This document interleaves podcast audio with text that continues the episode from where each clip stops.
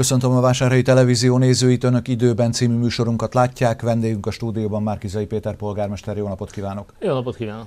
Polgármester úr, eh, hozták a hírt eh, a Facebook oldalról ma délután. Bolond-bolond világ, avagy Bujék ex-alpolgármester módra. Így kezdi bejegyzését Szabó János eh, ma délután. Egy filmcímet idéz, és az idei első kormánydöntésre gondol, amikor ezt a Bolond Bolond Világ című filmet írja. A Hótpress cikkét linkeli be. Vásárhely az egyetlen megyei jogú város, amelyik nem kap rezsikompenzációt, erről szólt a cikk, és erre utal a Bolond Bolond Világ. Szabó János alpolgármester lemondott pozíciójáról. Bár nem ezért, azért szeretném hangsúlyozni. Tehát ő ettől függetlenül döntött úgy, hogy visszatér az üzleti világban, de az indokai között az egyik meghatározó az, hogy neki, aki az üzleti világban szocializálódott, nehéz megszoknia a közszolgáltatások, a közféra, a fideszes állam rezonnak a gondolkodásmódját és működését, amire kiváló példa ez valóban. Tehát ahol ennyire diszkriminatív, ő is rengeteg támadást kapott, megjegyzem az elmúlt két év alapján, alatt folyamatosan hazudoztak róla is, éppen ma is, mint hallom természetesen.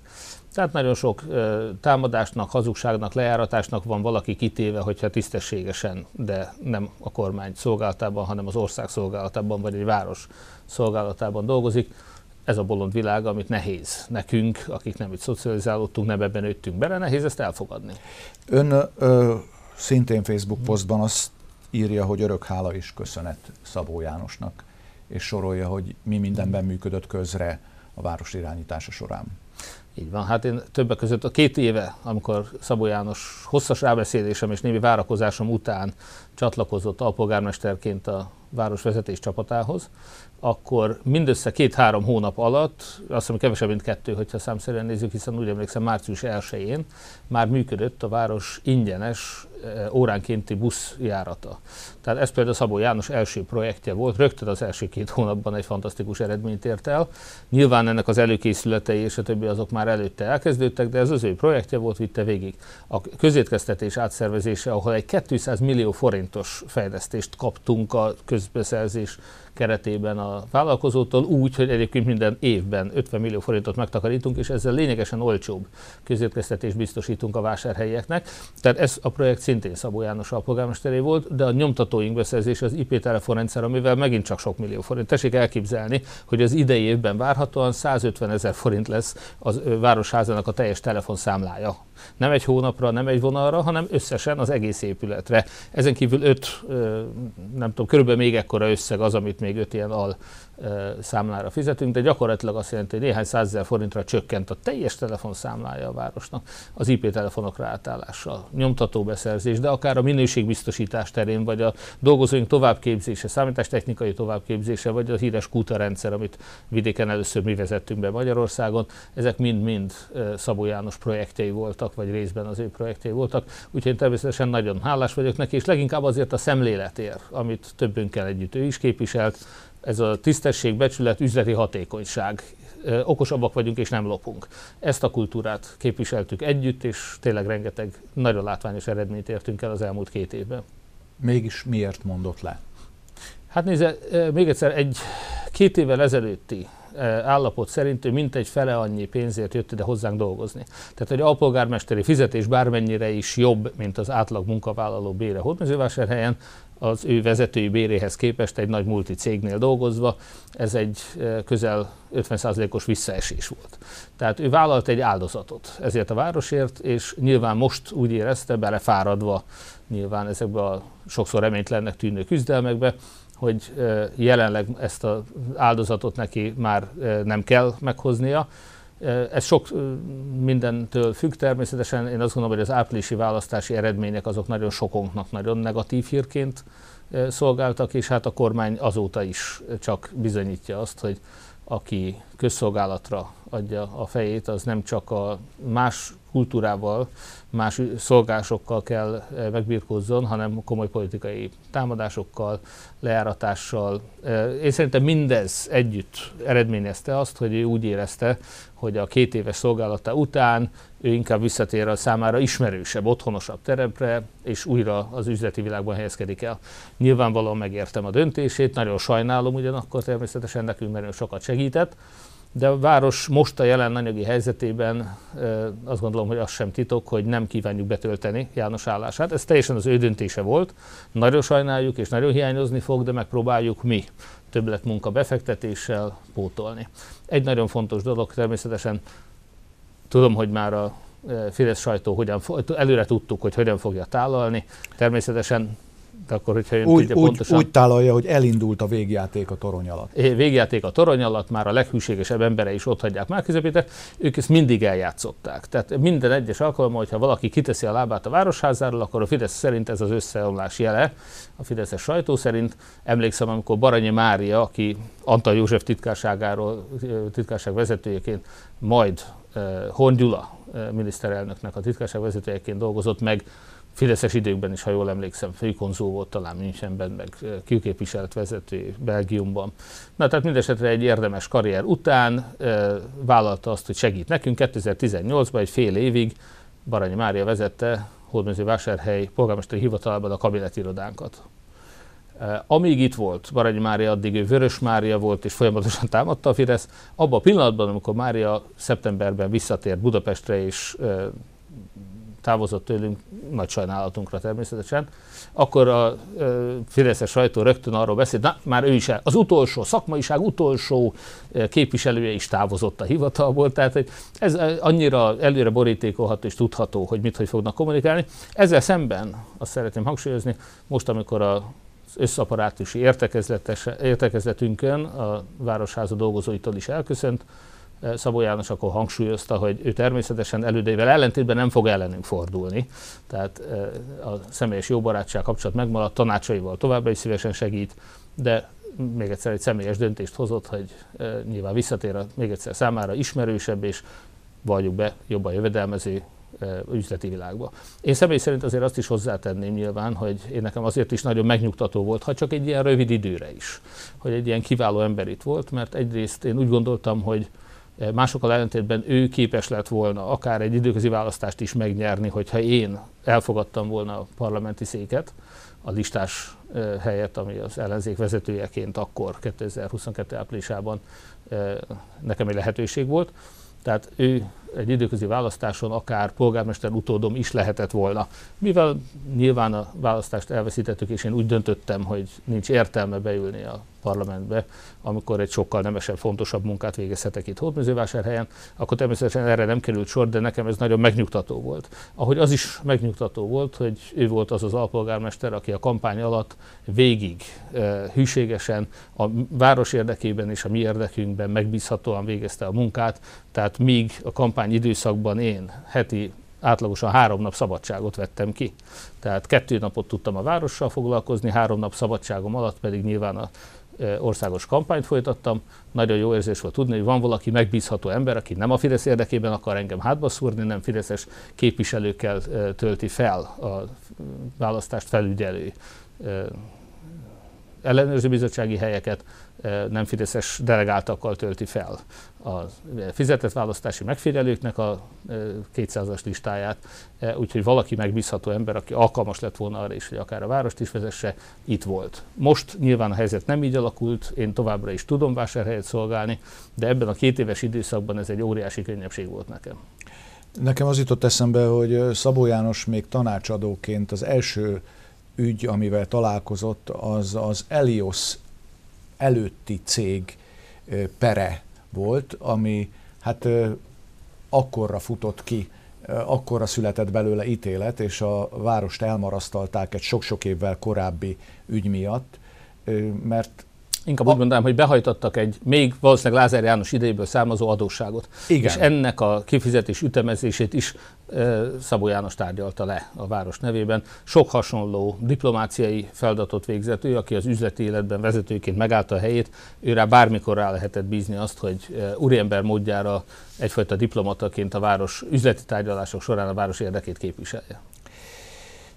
Folytassuk mással, gazdasággal, amiben a politika persze benne van vastagon. Van-e változás rezsikompenzáció, rezsiköltségek ügyében? Hát egyelőre változás nincs. Itt hogy két dolgot hagy mondjak el. Az egyik az, hogy mennyire felháborító az. És azt gondolom, hogy az kormány és Lázár János szempontjából kimondottan ostobaság. Hogy egy Lázár János azt a fenyegetését beváltva, hogy ő azon dolgozik kormánytagként, hogy vásárhely ne kaphasson, ezt decemberben nyilatkozta, ne kaphasson rezsitámogatást, ezt beváltotta, úgyhogy Hódmezővásárhely nulla forintot kapott egyedüli megyei városként. Ez végtelen fölháborító és szánalmas. Én azt gondolom, hogy a vásárhelyi emberek el kell gondolkozzanak, hogy egy e, ilyen emberre, akinek azért elég sok van a rovásán, és aki azzal büszkélkedik, hogy a saját szülővárosa ellen dolgozik, hogy ebbe az emberbe mennyire bízhatnak meg. E, de hogyha nézzük az érveket is, hogy egyedüli megyőjogú városként vásárhely nem kapott ebből a átlagosan is több, tá- több százmilliós támogatásból, hogy Csongrád megyében egyedüli településként. Úgy látszik, mi nem kapunk ebből a támogatásból. Milyen indokok lehetnek? Amikor immár a nemzetközi sajtó figyelmét is felkeltette ez a kérdés, akkor az Üdvacse Zeitung az újságírója az a kormány sajtószolgálatához fordult, ahonnan azt a választ kapta, hogy mindegyik település kapott, akik elmentek tárgyalni a kormány képviselőivel, Balla György, illetve Láng Zsolta. Ez hazugság. Tehát a kormány a, a nemzetközi sajtó érdeklődésére hazudott. Természetesen mi október 20-án ott voltunk. Hárman elmentünk, tárgyaltunk, 45 perces tartalmas tárgyaláson előterjesztettük a város megtakarítási tervét, amelyeket természetesen követünk is, és kértük a kormány segítségét, mint minden más város. A többiek kaptak, mi nem. A második érv a kormány részéről az volt, hogy ők az adóerő képesség szerint, tehát mindegyiknek adtak, de az adóerő képesség határozta ezt meg. Hát akik nem kaptak még vidéki városok rajtunk kívül, Kazincbarcika a Borsot Kemnek a központja, Budaörs vagy Török Bálint, ahol hatalmas logisztikai központok vannak, szintén óriási helyadókkal, nekik talán meg lehet indokolni, hogy hatalmas helyi adóbevételük, saját bevételeik vannak. Hódmezővásárhely a 25 megyejogú város közül a harmadik legszegényebb, harmadik legalacsonyabb saját bevétellel adó erővel rendelkezik. Ehhez képest mind a 24 másik megyejogú város kapott, csak mi nem. Tehát ez nem indok. Ilyen indok nem lehetséges. Lázár János további két roppant félrevezető indokot mondott saját maga is. Az egyik az, hogy Hódmezővásárhely eh, nem elég takarékos, szerinte. Szerinte az, hogy mi jutalmat adunk, megjegyzem 13. havi fizetést normatív alapon ígéret szerint, eh, ez nem fér bele a takarékosságba, vagy az óriás kereket említette, vagy a eh, városnak, a városházának az életveszélyes városháza torony felújítását. Nos, természetesen egyetlen másik városnál nem nézték azt, hogy hogy folyamatban van-e Folyamatban vannak fejleszt, fejlesztések, vagy költe bármit fejlesztésekre, és a többi. Lázár János részéről felhozni a takarékosságot, amikor ő 100 millió forintos pénz kidobással ivóvízzel töltötte fel a strandmedencéit. Lázár János részéről takarékosságot számon kérni, amikor ő vadászatokat szervezett, meg pálinkafőzdét, meg vathús vagy vathús hűtést, meg borosláda szállítást működtetett az ő irányítás alatt aló városni cégekkel.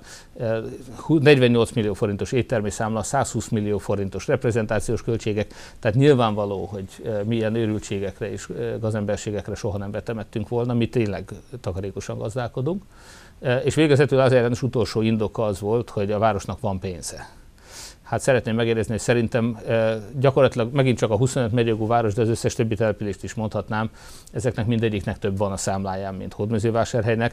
Az, hogy most nem akkora mínuszaink vannak, mint Lázár János idejében, vagy az elődeim idejében, az a takarékos gazdálkodásnak köszönhető. De ez a pénz az, hogy nekünk az adófeltöltés után szeptemberben 2 milliárd, most 1 milliárd forint van a számlánkon, ez elmegy a működésre és a folyamatban lévő beruházásokra. Tehát természetesen Hódmezővásárhely sem tudja azt a két-három milliárd milliárdos extra kiadást finanszírozni, amit az idei év a hibás kormányzati gazdaságpolitika miatt hódmezővásárhelyre terhel egyetlen városnál sem nézték azt, hogy számlán, hát olyan gazdag városok, mint Kecskemét, eh, Székesfehérvár, Győr, ezek mind kaptak milliárdos támogatásokat, százmilliókat kaptak. Senki nem kérdezte őket, de megmondom, ennek mindegyiknek sok milliárd forint van a számláján. Nem úgy, mint Hódmezővásárhelynek. Tehát mind a négy felhozott érv hazugság, az egyetlen, ami marad, az Lázár János decemberi fenyegetése, hogy ő igenis azon fog dolgozni, hogy Hódmezővásárhely ne kaphasson pénzt. Ezt be tudta váltani csökkene a város várható rezsiköltsége, akár a megtakarítási intézkedések miatt, akár az enyhetélnek köszönhetően. Ugye friss hír, hogy Magyarország decemberi gázfogyasztása, földgázfogyasztása 24%-kal alacsonyabb, mint egy évvel korábban volt. Az enyhetél most kedvez mindenkinek, akinek gázt kellene használni. Igen, tehát megint csak akkor néhány unalmas számmal hadd szórakoztassam a vásárhelyi embereket, a távhő gázbeszerzését, mint hogy egyedül az MVM volt hajlandó ajánlatot adni, az összes többi várossal együtt, Hódműzővásárhelynek is, a kormány, német Szilárd vezette csapat felügyelte és szerezte be nekünk a gázt a vásárhelyi távfűtéshez.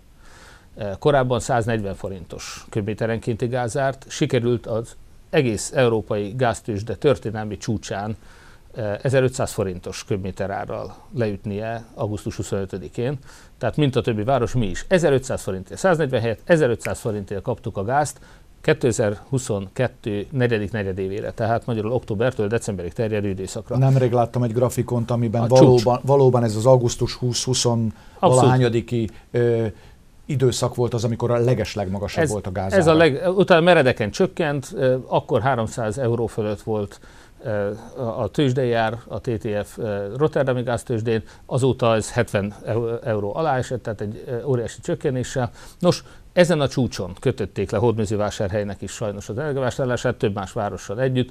Ez önmagában azt eredményezte, hogy az enyhetél ellenére is például a decemberi gázszámlája a vásárhelyi távfűtőműnek 50 millió forint volt. Máskor talán soha nem volt még 5 millió felett.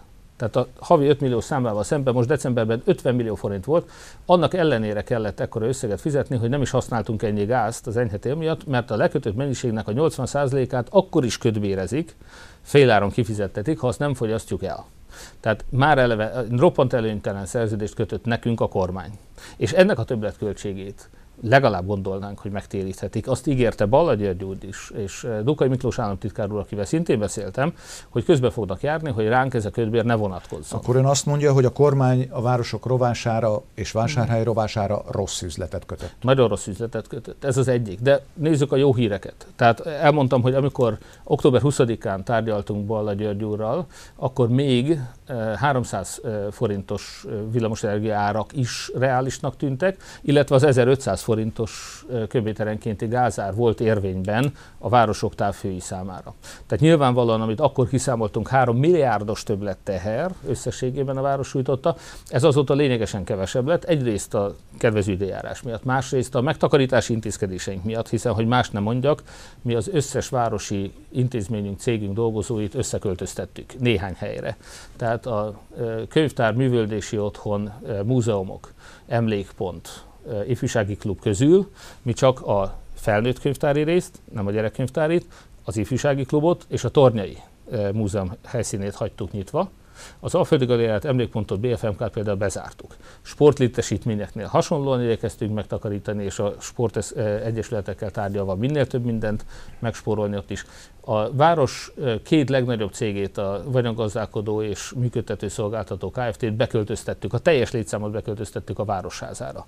Összéphúztuk magunkat, így csak egy nagy épületet kell fűteni, amit amúgy is fűtöttünk volna, az ő Bajcsi Zsilinszk utcai és Vámház utcai telephelyükön, ezáltal nem kell fűtenünk, megspóroljuk a fűtést. Tehát nagyon sok olyan intézkedést tettünk, amivel eleve kevesebb villamosenergiát, kevesebb gázt használunk. Tehát van a jó idő, van a megtakarítás, és nem utolsó sorban van egy óriási piaci fejlemény. Az, hogy a korábban említett 1500 forinttal szemben például a jelenleg érvényes piaci gázára, és mi is ezt használjuk, ez körülbelül 600-700 forint, tehát egy 680, ha jól emlékszem, forintos köbméterenként jár. Van az 1005-höz képest ez nagyon jó, a korábbi 140-hez képest persze magas. Villamos energiában is a korábbi 3-400 forintos csúcs csak szemben a mostani árak azok olyan 150-170 forint között mozognak kilovattóránként. Ez is óriási itt a lakosság esetében, ez ugye a rendszerhasználati díjak nélkül, ez 30, nem rendszerhasználati díjjal együtt volt 36 forint, tehát egy minimális díjról a 36 forintról, ugye mi csak az energia komponense is még most 150 forint, a rendszerhasználati díjjal együtt ez egy 200 forintos kilovattórát jelent, tehát még nekünk így is óriási, de mégsem akkora, mint amikor kétszer ennyi volt.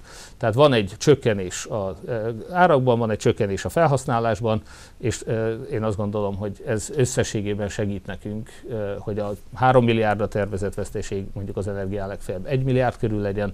Sajnos a kamatok, ami szintén a kormánypolitikai miatt növekedett, az mintegy 7-800 millió forintos tétel lesz 600 milliós növekménnyel, óriási teher a megörökölt adósságok miatt, szerencsésebb városoknak nincs ilyen. Bennünket pont a lázári örökség miatt ez idén is legalább 600 millióval büntet extra büntetés a tavalyi és előbbi kamatokhoz képest, ez csak az emelkedés. És akkor még nem beszéltünk az élelmiszerárak emelkedéséről, a bérnövekedésről. A kormány, tessék ezt elképzelni, egy ilyen helyzetben, amikor magas infláció van, és jóval a fölötti élelmiszerár, energia és egyéb növekmények, nem több pénzt ad hódműzővásárhelynek és átlagba településeknek normatív támogatásként, hanem kevesebb. Vásárhely 6%-a kevesebb állami támogatást kapott idén, mint tavaly. Miközben az infláció 23 3-400-szoros emel, 3-400 százalékos emelkedésünk volt kamat és energiadíjakban, a kormány nem több, hanem kevesebb pénzt ad. Tehát, hogyha a kormány ilyen kitartóan dolgozik rajta, akkor minden önkormányzat vásárhely is fizetésképtelen lesz, legfeljebb majd akkor a gáz és a villanyszámlákat az államnak kell kifizetni, hogyha mi nem tudjuk nyilvánvalóan. Ettől a város természetesen működni fog, én szeretnék mindenkit megnyugtatni, a béreket mindig ki fogjuk fizetni, mi a beszállítóinkat mindig ki fogjuk fizetni, mondom legfeljebb a áram és gázszámlákra kérjünk majd a kormánytól támogatást, azokat nem biztos, hogy ki tudjuk majd fizetni. Elmondta mindezt, akkor ehhez képest mit válaszolna még a Fidesznek, aki azt, azt írja a közösségi oldalán, hogy szeretne tisztán látni a Én város is. anyagi ügyeit, költségvetését illetően. Igen, igen. Hát ez körülbelül annyira vicces. Egyébként láthatnak tisztán, hiszen mi transzparensek vagyunk. Magyar történelemben először én voltam az első, aki elszámolt a kampány bevételeivel, kampány adományaival és a kampány kiadásaival is. Átláthatóan, tisztán, minden alkalommal. De nem Ilyen... hiszik el, például olvastam kommenteket, bár azt mondják, kommenteket nem szabad olvasni, olvastam kommenteket a Fidesz oldalán, nem hiszik el, hogy több milliárd forint adósságot visszafizetett a város.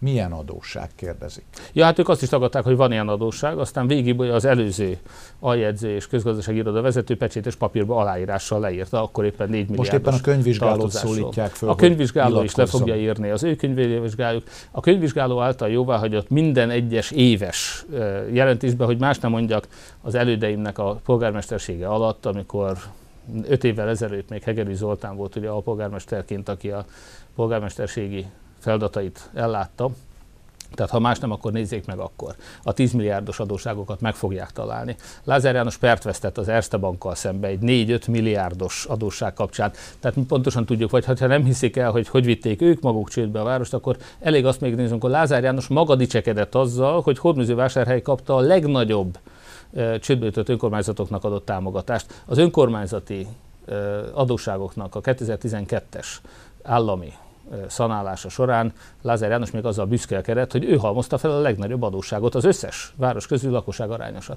Tehát én azt gondolom, hogy a Fidesz pontosan tudja, hogy mekkora csődtöveket hagyott itt nekünk, ők pontosan tudják azt, hogy mi ezt mennyivel csökkentettük, ők csak a saját szavazóikat próbálják most is, mint oly sokszor ostobának nézve teljesen palira venni. Annak ellenére, hogy nehéz a helyzet, a Városháza felújítását folytatják. Most éppen átköltöztették a bejáratot a munkák miatt. Hát egy életveszélyes épület, amikor toronyból sajnos nem publikáltuk, nyilván nem akartunk senkit riogatni, de amikor időről időre darabok potyogtak le a toronyból, és ott jártak be nem csak az ott dolgozó több mint száz ember nap mint nap, hanem ott jártak be az ügyfelek is, a városházára ügyet intéző vásárhelyiek, akkor ezt nyilvánvalóan felelősen nem lehetett ezt a helyzetet tovább tűrni. Egyébként a fölmérés felvételeit nyilvánosságra hoztuk, hogyha valaki azt meri mondani ezek után ostoba módon, hogy ez szépészeti beavatkozás és nem egy régóta halogatott, de roppantú szükséges és időszerű. Egyébként azt hiszem, hogy hat évvel ezelőtt a Fidesz által betervezett és szükséges, de csak valamiért erre náluk nem jutott pénz. Nos, tehát ha Fidesz 2014-ben vagy 16-ban ezt már egy szükséges halaszthatatlannak felújításnak tartotta, akkor engedtessék meg, hogy ezt mi is annak tartsuk. Nos, a Városház utca felüli bejáratot használjuk addig, amíg a következő hónapokban, várhatóan október hónapig legkésőbb a Városháza északi homlokzatát, főhomlokzatát és tornyát újítjuk.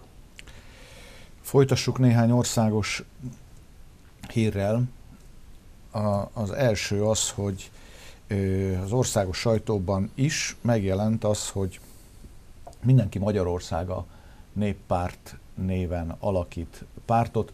Mi is ebben a stúdióban beszéltünk arról, hogy pártot alapít, a nevét a pártnak nem Soha nem közöltem el. a nevét a pártnak.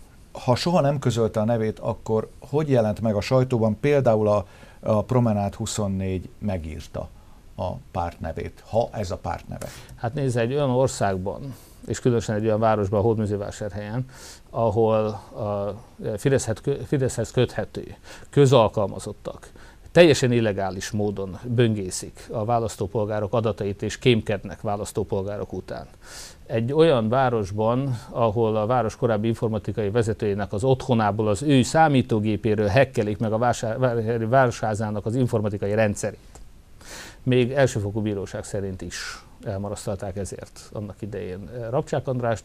Nos, tehát ahol a eh, Pegasus szoftverrel megfigyelik az embereket, ahol koncepciós perekben a legfőháborítóbb eh, hogy mondjam, jogszabály, jog, jogi alapelveket tipró módon hoznak pártállami ítéleteket Lázár János érdekében a Szegedi Bíróságon, ott nem csodálkozhatunk azon, hogyha a csak és kizárólag a Szegedi Bíróságnak elárult bejegyzéskor használt név, az a fideszes újságokhoz, a vásárhelyi Lázár médiába kiszivárog. Ön úgy Tehát, gondolja, hogy a bíróságról szivárgott, szivárgott ki a párt neve? Ezért nem tudom kizárni annak a lehetőségét, hogy ahol ez a gyakorlat működik, ott nem fogják betartani azt a minimális követelést sem, hogy a, ezeket az iratokat biztonságban tartsák, vagy az embereknek a személyes adataival ne éljenek vissza. Egy ilyen országban élünk, úgyhogy ebben semmi titok nincs. Hozzáteszem, abban sincs titok, hogy milyen névvel adtuk be. Én azért nem szoktam megemlíteni ezt a nevet, mert számítok arra, hogy ahogy a 60 napos ügyintézési határidő ellenére még mindig talán három hónappal a beadás után. Még mindig nincs jóváhagyva Lázár János megyéjében, ami pártbejegyzési kérelmünk, ugyanúgy akár beleköthetnek a névbe is, úgyhogy mi is készültünk, egy tucatnyi munkanevünk van, majd meglátjuk valamelyiket, majd csak jóvá hagyják. Mi tulajdonképpen ráérünk erre a pártra legközelebb majd az önkormányzati választással egy napon, de teljesen külön megrendezett európai parlamenti választáson kell akkor, akkor lesz szükség. Addig nem. Csak és kizárólag az európai parlamenti választásra kell majd egy pár bejegyzése, ha a fideszes hatóságok nem gördítenek akadályt elébe.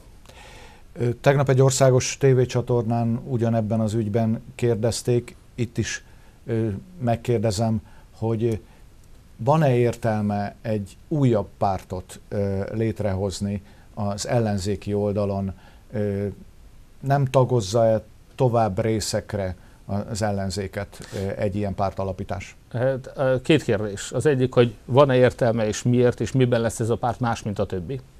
A másik kérdés az, hogy jelente ez bármilyen kockázatot az ellenzék számára. Előbb a másodikat hadd válaszoljam meg, tehát abban a helyzetben, és ezt április harmadikán mindenki láthatta, hogy egy olyan országban élünk, ahol a propaganda erejénél és a százszoros média és anyagi fölény miatt a Fidesz leválthatatlan.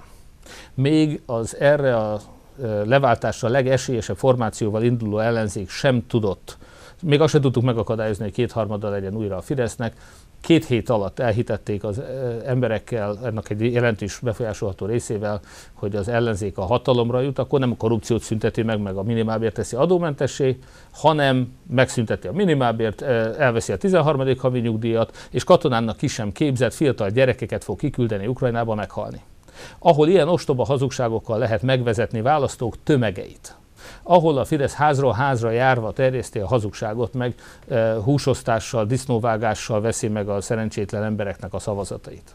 E, abban az országban, ahol az ellenzék miniszterelnök jelöltje egy négy éves ciklus alatt összesen 5 perc megszólalási lehetőséget kap a közmédiában egy szerda reggel 8 órakor. Előtte 5 perccel, utána 5 perccel már Orbán Viktor hazugságait sugározza folyamatosan a média. Ahol az egész országban, három kivételével az összes több tucatnyi ultrarövid hullámú rádióadón az ellenzéket gyalázták és nem mondták el az igazságot. Ahol azóta bebizonyosodott módon hazugságokkal nyertek választást. Ebben a helyzetben ki az a borzasztóan, hogy mondjam, naív. naív ember mondjuk így, aki azt gondolja, hogy itt majd egy új erős párt alapításával, egy jó jelöltel, egy jó programmal, majd három év múlva, négy év múlva leváltjuk Orbán Viktort. Mitől lenne pénze, médiafelülete, mitől tud majd védekezni a lejárató kampányokkal szemben egy bármilyen nagy ellenzéki párt? Nyilvánvalóan nem fog. Ugyanúgy lejáratják, mint ahogy engem lejárattak, meg a többi ellenzékit lejárattak.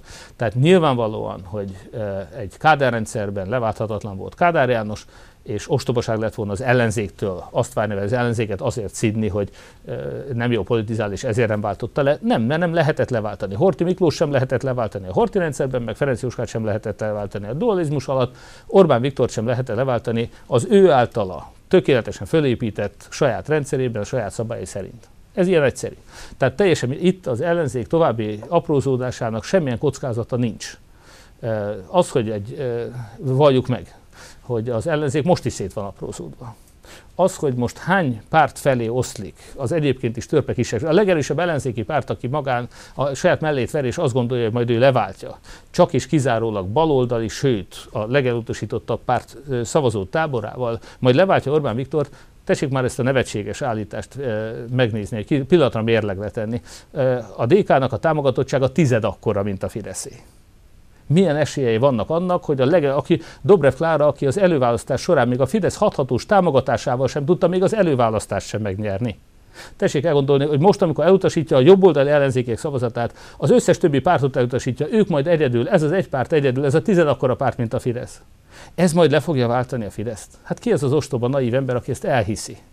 Nyilvánvalóan, akik azt hazudják, hogy ez lehetséges, azok elbábozzák a demokráciát és legitimálják az Orbán rendszert. Azok azt hazudják, hogy itt demokrácia van. Azok azt, azt hazudják, hogy itt egy demokratikus rendszerben le lehet váltani a kormányt. Hát nem lehet. Hát pont az Európai De akkor Unió... miért kell pártot alapítani, hogyha Na, itt nem ez lehet? a jogos kérdés. Tehát, azt, tehát először is semmilyen veszélyel nem jár. Bárki alapíthat bárhány pártot, semmilyen kockázaton is tessék megnyugodni. De akkor nézzük meg, hogy ennek ebben a helyzetben van-e értelme politizálni, én azt mondom, hogy van. Van-e értelme pártot alapítani, én azt mondom, hogy van. De azt senki nem hazudja, én sem hazudom, hogy majd ez a párt fogja leváltani Orbán Viktort. Nem. Jó, tehát eh, hogyan lehet leváltani Orbán Viktort? Hát az összes többi említett rendszer is megbukott. Igaz, az első világháborúban bukott meg a dualizmus, a második világháborúban bukott meg a Horthy rendszer, és a hidegháború végével a rendszerváltáskor bukott meg Kádár János kor, ö, rendszere a Kádár rendszer. De megbuktak. Minden rendszer megbukik egyszer. Az Orbán rendszer is meg fog bukni egyszer. Mindegyik rendszer külső hatásra bukott meg. Szerintem az Orbán rendszer is külső hatásra bukik meg. Amikor az Erasmusos diákok majd rádöbbennek, hogy mit kaptak ők Orbán Viktortól. Amikor a kisemizett nyugdíjasok és tanárok rájönnek, hogy mit kaptak ők Orbán Viktortól, nem csak azt, hogy végig hazudta a kampányt és sokszorosára emelte a gáz és a villany árát, hanem hogy miatta, az ő korrupt rendszere miatt nem fejlődik az ország, mennek el a gyermekeink az országból, néptelenedik el az ország, itt haltak meg a legtöbben a Covid idején egy év alatt. Tehát mindezek a veszteségek. Emiatt vagyunk szegények, emiatt halálozunk többet, emiatt mennek el a fiatalok. Ez mind Orbán miatt van. Ha az emberek rájönnek erre, el fogják zavarni Orbán Viktort. Nem egy Orbán által rendezett demokratikus választáson ilyen nem lesz, de ekkor is így is úgy is meg fog bukni egyszer a rendszer. Tehát ez egy nagyon fontos dolog. Eh, ahogy a 80-as években ehhez egy ellenzéki kerekasztal kellett. Nem egy egypárti árnyékkormány. Hát micsoda ostobaság egy Kádár rendszerben egy árnyékkormány leváltotta volna Kádár Jánost? Nem. Egy teljes ellenzéki összefogás volt. Ebben a teljes ellenzéki összefogásban 30 párt és 30 civil szervezet követelte három törvény módosításával a demokratikus változás lehetőségének a megteremtését. Az, hogy egyáltalán esély legyen rá. Az alkotmány, a választási rendszer és a médiatörvény megváltoztatása nélkül ma sincs esély Orbán rendszerének leváltására. Az ellenzék, a tisztességes ellenzékeknek ezen kell dolgozni. Csak és kizárólag ezen kell dolgozni. Éppen ezért én egy ellenzéki kerekasztal megalapítására hívtam fel az ellenzéki pártokat, akik most erre nem voltak nyitottak. Én azt gondolom, hogy ez óriós hiba. Ezek az ellenzéki pártok nem hajlandóak összefogni. Azért mondom, hogy nem a felaprózódástól kell félni. Az a kérdés, hogy van-e hiteles ellenzéki párt. Én azt gondolom például, és mitől lesz ez a párt emiatt más? Hát nem csak azért, mert az Európai Parlament legerősebb pártcsaládjához, az Európai Néppárthoz akarunk majd csatlakozni. Igenis fontos, hogy az Európai Néppárt, a legerősebb európai pártcsaládnak legyen képviselete Magyarország. Most nincs, tehát ezt muszáj megcsinálni. Ez az egyik célunk. A másik az, hogy a civilek mellett valaki álljon ki. Egy hatházi Ákos mellett, akit Kövér László nem volt hajlandó feleskedni, miközben már két jobbikos képviselőt is hajlandó volt szeptemberben, hatházi Ákos nem, az 58 ellenzéki képviselőből, az 57 ellenzéki képviselőből a másik 56 egyike sem állt ki hatházi Ákos mellett. Igenis szükség van egy olyan pártra, amely ki fog állni a civilek mellett. Ahogy az előválasztás során a hat párt kiszorította a civileket, mi új pártként is ki fogunk állni a civilek mellett, hiszen mi is civilek vagyunk. Ki fogunk állni a civilek mellett, ki fogunk állni hatháziákos mellett, de ki fogunk állni bármelyik ellenzéki, bármilyen párt tagja legyen, hogyha a kormány megtapossa, igazságtalanul bánik vele, mi ki fogunk állni mellette. Amit most a hat párt egyike sem tesz meg.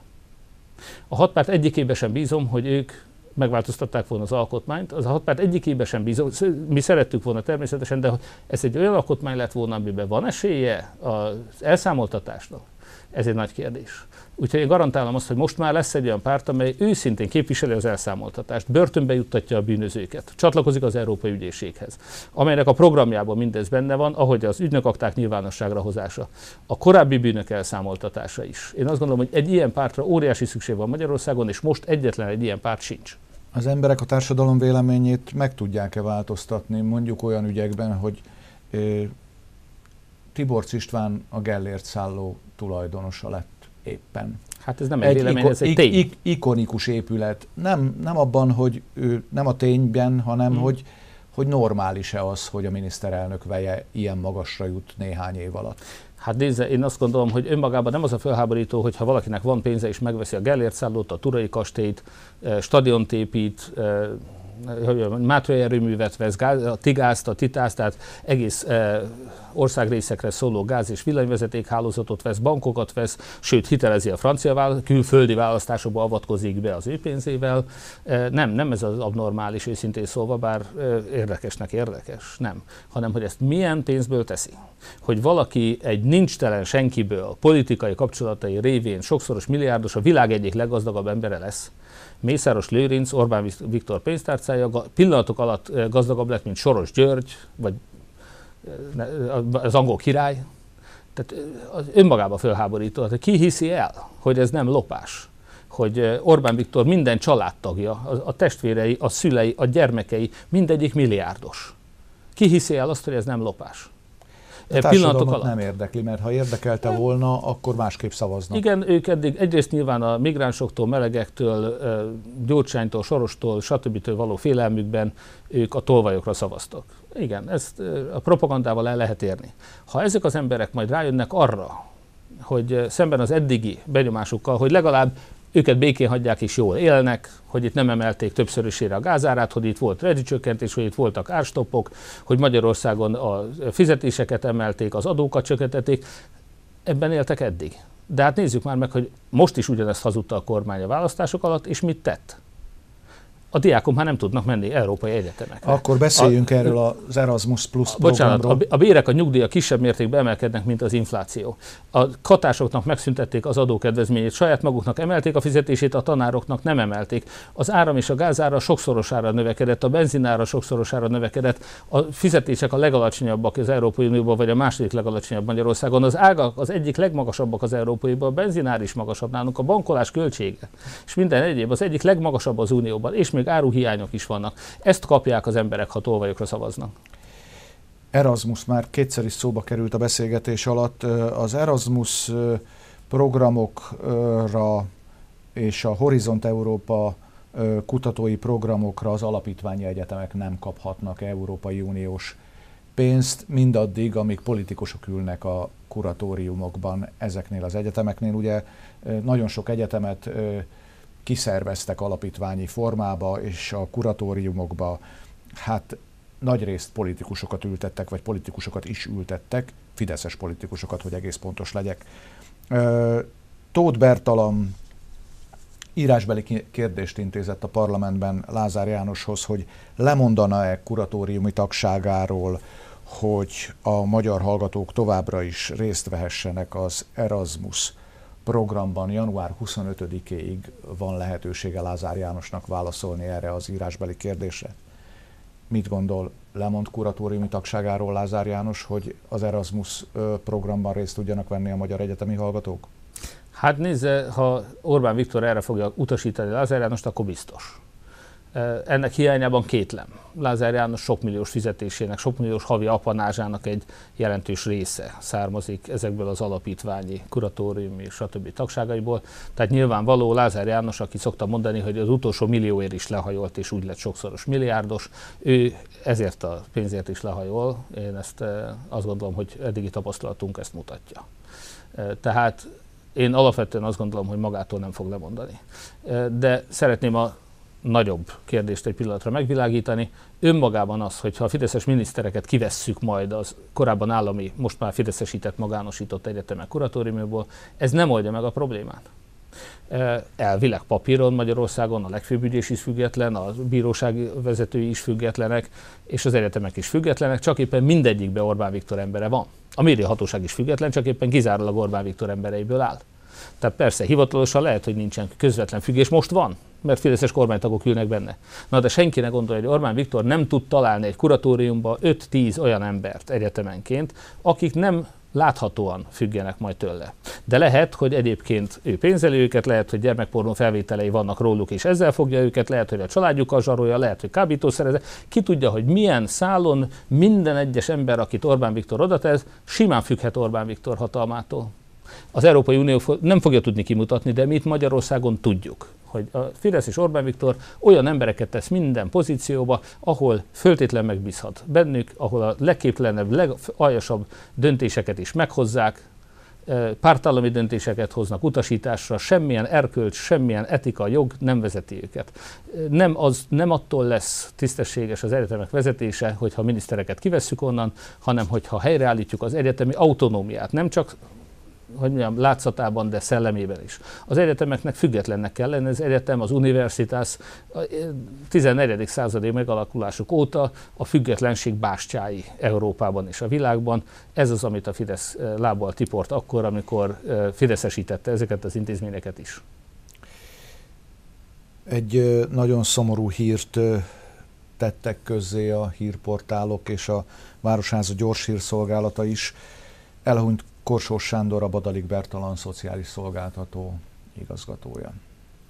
Példamutató élete és munkássága volt Sándornak. Én öt éve mióta polgármester lettem, eh, működtem vele együtt. Ő a katolikus egyház által működött hajléktalan szállónknak volt a vezetője, és azt szeretném mondani, hogy nem csak tökéletesen maga szakmai színvonalon látta el, és nem csak emberként volt kiváló, hanem az az áldozatvállalás mindannyiunknak adjon példát, ahogy ő a legelesettebb emberekkel is szeretettel, de határozottan bánt. Ebben a szakmában ugyanúgy, mint a szülőnek kell, hogy legyen határozottság és fegyelmezés is a jó szív és a kedves hang mellett. És a Sándorban tökéletesen megvolt ez az elegy. Ő tudta kezelni a hajléktalanokat, a rábízott embereket, és hogy mennyire nagy áldozatvállalás, az nem csak abból látszik, hogy például amikor mi rendszeresen meglátogattuk a hajléktalan szállót, és vele együttműködve segítettük az ott lakókat támogattuk őket a Covid idején. A évek óta, sok éve hagyomány az, hogy mi megvendégeljük a hajléktalanokat a hajléktalan szálló karácsonykor és szilveszterkor, viszünk nekik valami ajándékot, gondoskodunk az étkezésükről és a többi.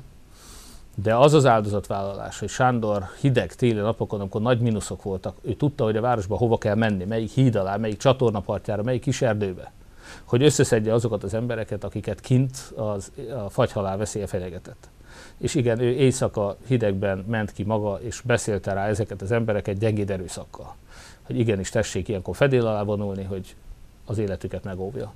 Aki ilyen áldozatvállalással és ekkora szakmai tapasztalattal rendelkezik, az valóban pótolhatatlan ember. Jól lehet, én most decemberben is, amikor ott voltam a szállón, és gondoskodtunk a ünnepi étkezéséről a hajléktalanoknak, akkor arról is meggyőződtem, hogy Sándor munkatársai tovább fogják tudni vinni és működtetni az intézményt Sándor nélkül is, de ha valahol igaz, hogy igenis vannak pótolhatatlan emberek, hát ezt a gyakorlatot, ezt az odaadást, ezt nem hiszem, hogy bárki is pótolni fogja. Úgyhogy én őszinte megrendültséggel, nagyon szomorúan, és természetesen jó néhány hónapja rendszeres kapcsolatban Sándorra követve az ő egyre súlyosbódó betegségét, lélekben felkészülve már erre a nagyon szomorú hírre, búcsúzom magamban Korsós Sándortól, Jóisten nyugosztalja, és legyen könnyű számára a föld. Ö, energiakérdésekre még egy hír erejéig térjünk vissza. Um, meddig lesz még nyitva a vásárhelyi strandfürdő? Kérdezem ezt azért, mert most egy vízilabdás szakportál ír arról, hogy Vásárhely úgy fogadta be ö, a szegedi sportolókat, hogy nem kaptak, mármint hogy Vásárhely nem kapott se a, a fürdő, se a város, az önkormányzat nem kapott rezsikompenzációt, és mégis ö, több száz szegedi sportoló ö, tud most itt edzeni, úszni, gyakorolni. Ö, egyenes azt írja ez a portál, hogy megsüvegelendő vásárhely. Hát megsüvegelendő vásárhely, de a vásárhely emberek áldozatvállalásának is vannak kényszerű anyagi korlátai. Tehát természetesen sok biztatást kaptunk a úszó szövetségek, sportágak, sőt Balla György részéről is, a kormány biztos úr részéről is, hogy Vásárhely úszodája rajta van azon a listán, mondta Balde György, akiket kijelöltek, hogy fönn fognak tartani és támogatni fognak. Ehhez képest ellenzéki városok Szentendre, Bagya is kaptak úszodafenntartási támogatást, Szeged is kapott 67 milliót csak az előző negyed évre, és Hódműző vásárhez ígéretekkel ellentétben mégsem. Tehát nagyon sokan lobbiztunk, dolgoztunk azért, hogy kapjunk, és szerintem Lázár János el tudta intézni azt is, hogy mi ne kapjunk. Ez nagyon szomorú. Tehát Lázár János, akinek a saját fia is itt sportol, ő azon dolgozik, hogy vásárhely ne kapjon pénzt. Nincs vásárhely... magyarázat? Nincs. Hogy vásárhely be kell zárni az úszodát.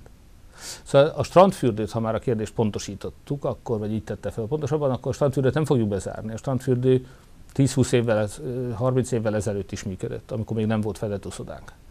A strandfürdő most is működni fog vásárhelyen. Az, hogy a fedett uszoda működik-e, az egy nagy kérdés. Valóban most is, amikor a Magyar Úszó Szövetség országos, sőt, olimpiai bajnok sportolók járnak Hódmezővásárhelyre úszni, és jönnének januárba is edzőtáborozni, akkor egy nagy kérdés, hogy mi hány 10 millió forintos áldozattal tudjuk ezt fenntartani, hogy miből veszük el Lázár János gonosz bosszúja miatt azt a pénzt, ahol az úszodát is működtetni tudjuk.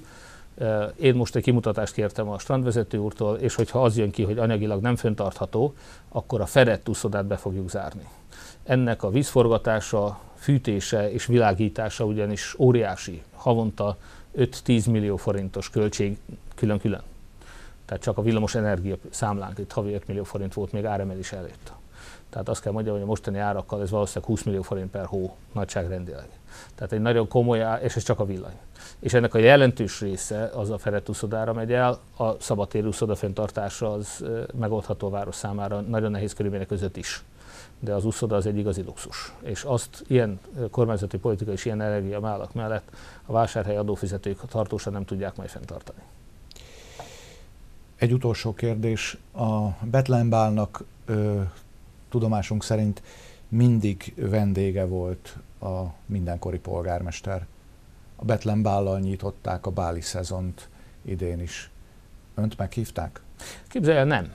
Nagyon érdekes, mert én korábban még szülői munkaközösség vezetőként, tíz éven keresztül mindig szervezője voltam ennek a bálnak, ezáltal résztvevője is emlékszem, öt évvel ezelőtt például ugyanezen a Betlen Bálon egy sorban a díszasztalnál foglaltam helyet az akkor polgármester helyettesítő Hegedű Zoltánnal, a későbbi választási ellenfeleimmel, és ez egy nappal azután volt, hogy én bejelentettem, hogy indulok, és akkor a Betlen Bálon ott ültünk egy asztalnál. Úgyhogy ez e, akkor elég nagy figyelmet kapott. Na hát ehhez képest e, azt láttam, hogy és itt megint csak nyilván politikai szempontok vannak a háttérben. A Lázár János által lekommunistázott és leliberálisozott vezetésű Betlen Gábor gimnázium, amelyet Lázár János szerint én tartok a markomban, de hát ez mekkora hazugság, azt onnan lehet tudni, hogy ez a gimnázium engem most a polgármestert, akit korábban mindig dísz, fővédnöknek kértek fel és díszvendégként fogadtak, meg se hívtak. Tehát ez ilyen nem történt a város történetében szerintem még. Tehát hihetetlen, hogy a politika hova aljasította az embereket. Nagyon szomorúnak tartom azt, hogy a gyermekeink intézményei sem szentek a Fidesz számára, amikor a politizálásról van szó. Érdekességképpen a napokban megkaptam a német László diákbájára a meghívás most szombatra. Érdeklődésünkre közölték, hogy ez nem egy díszasztal, nem egy díszvendégő, hanem valahol a hátsó sorban, majd én is esetleg a feleségemmel menjek el, és valahol hátulról esetleg megnézhetem a bállat. Nekem nincsenek ott rokonaim, barátaim, tehát én nem azért megyek el, én akkor megyek el, hogyha a gyermekek meghívnak, az iskola meghív, mint ahogy előttem az elődeimet, vagy én magamat is ugye korábbi években mindig meghívtak. Az, hogyha ők most úgy gondolták, hogy a polgármester az legfeljebb majd a nem tudom, a 20. sorból nézheti a bálat, nagyon megtisztelő, nagyon kedves, de mégiscsak szokatlan gyakorlat egy, hogy mondjam, hódmezővásárhelyi közéletben.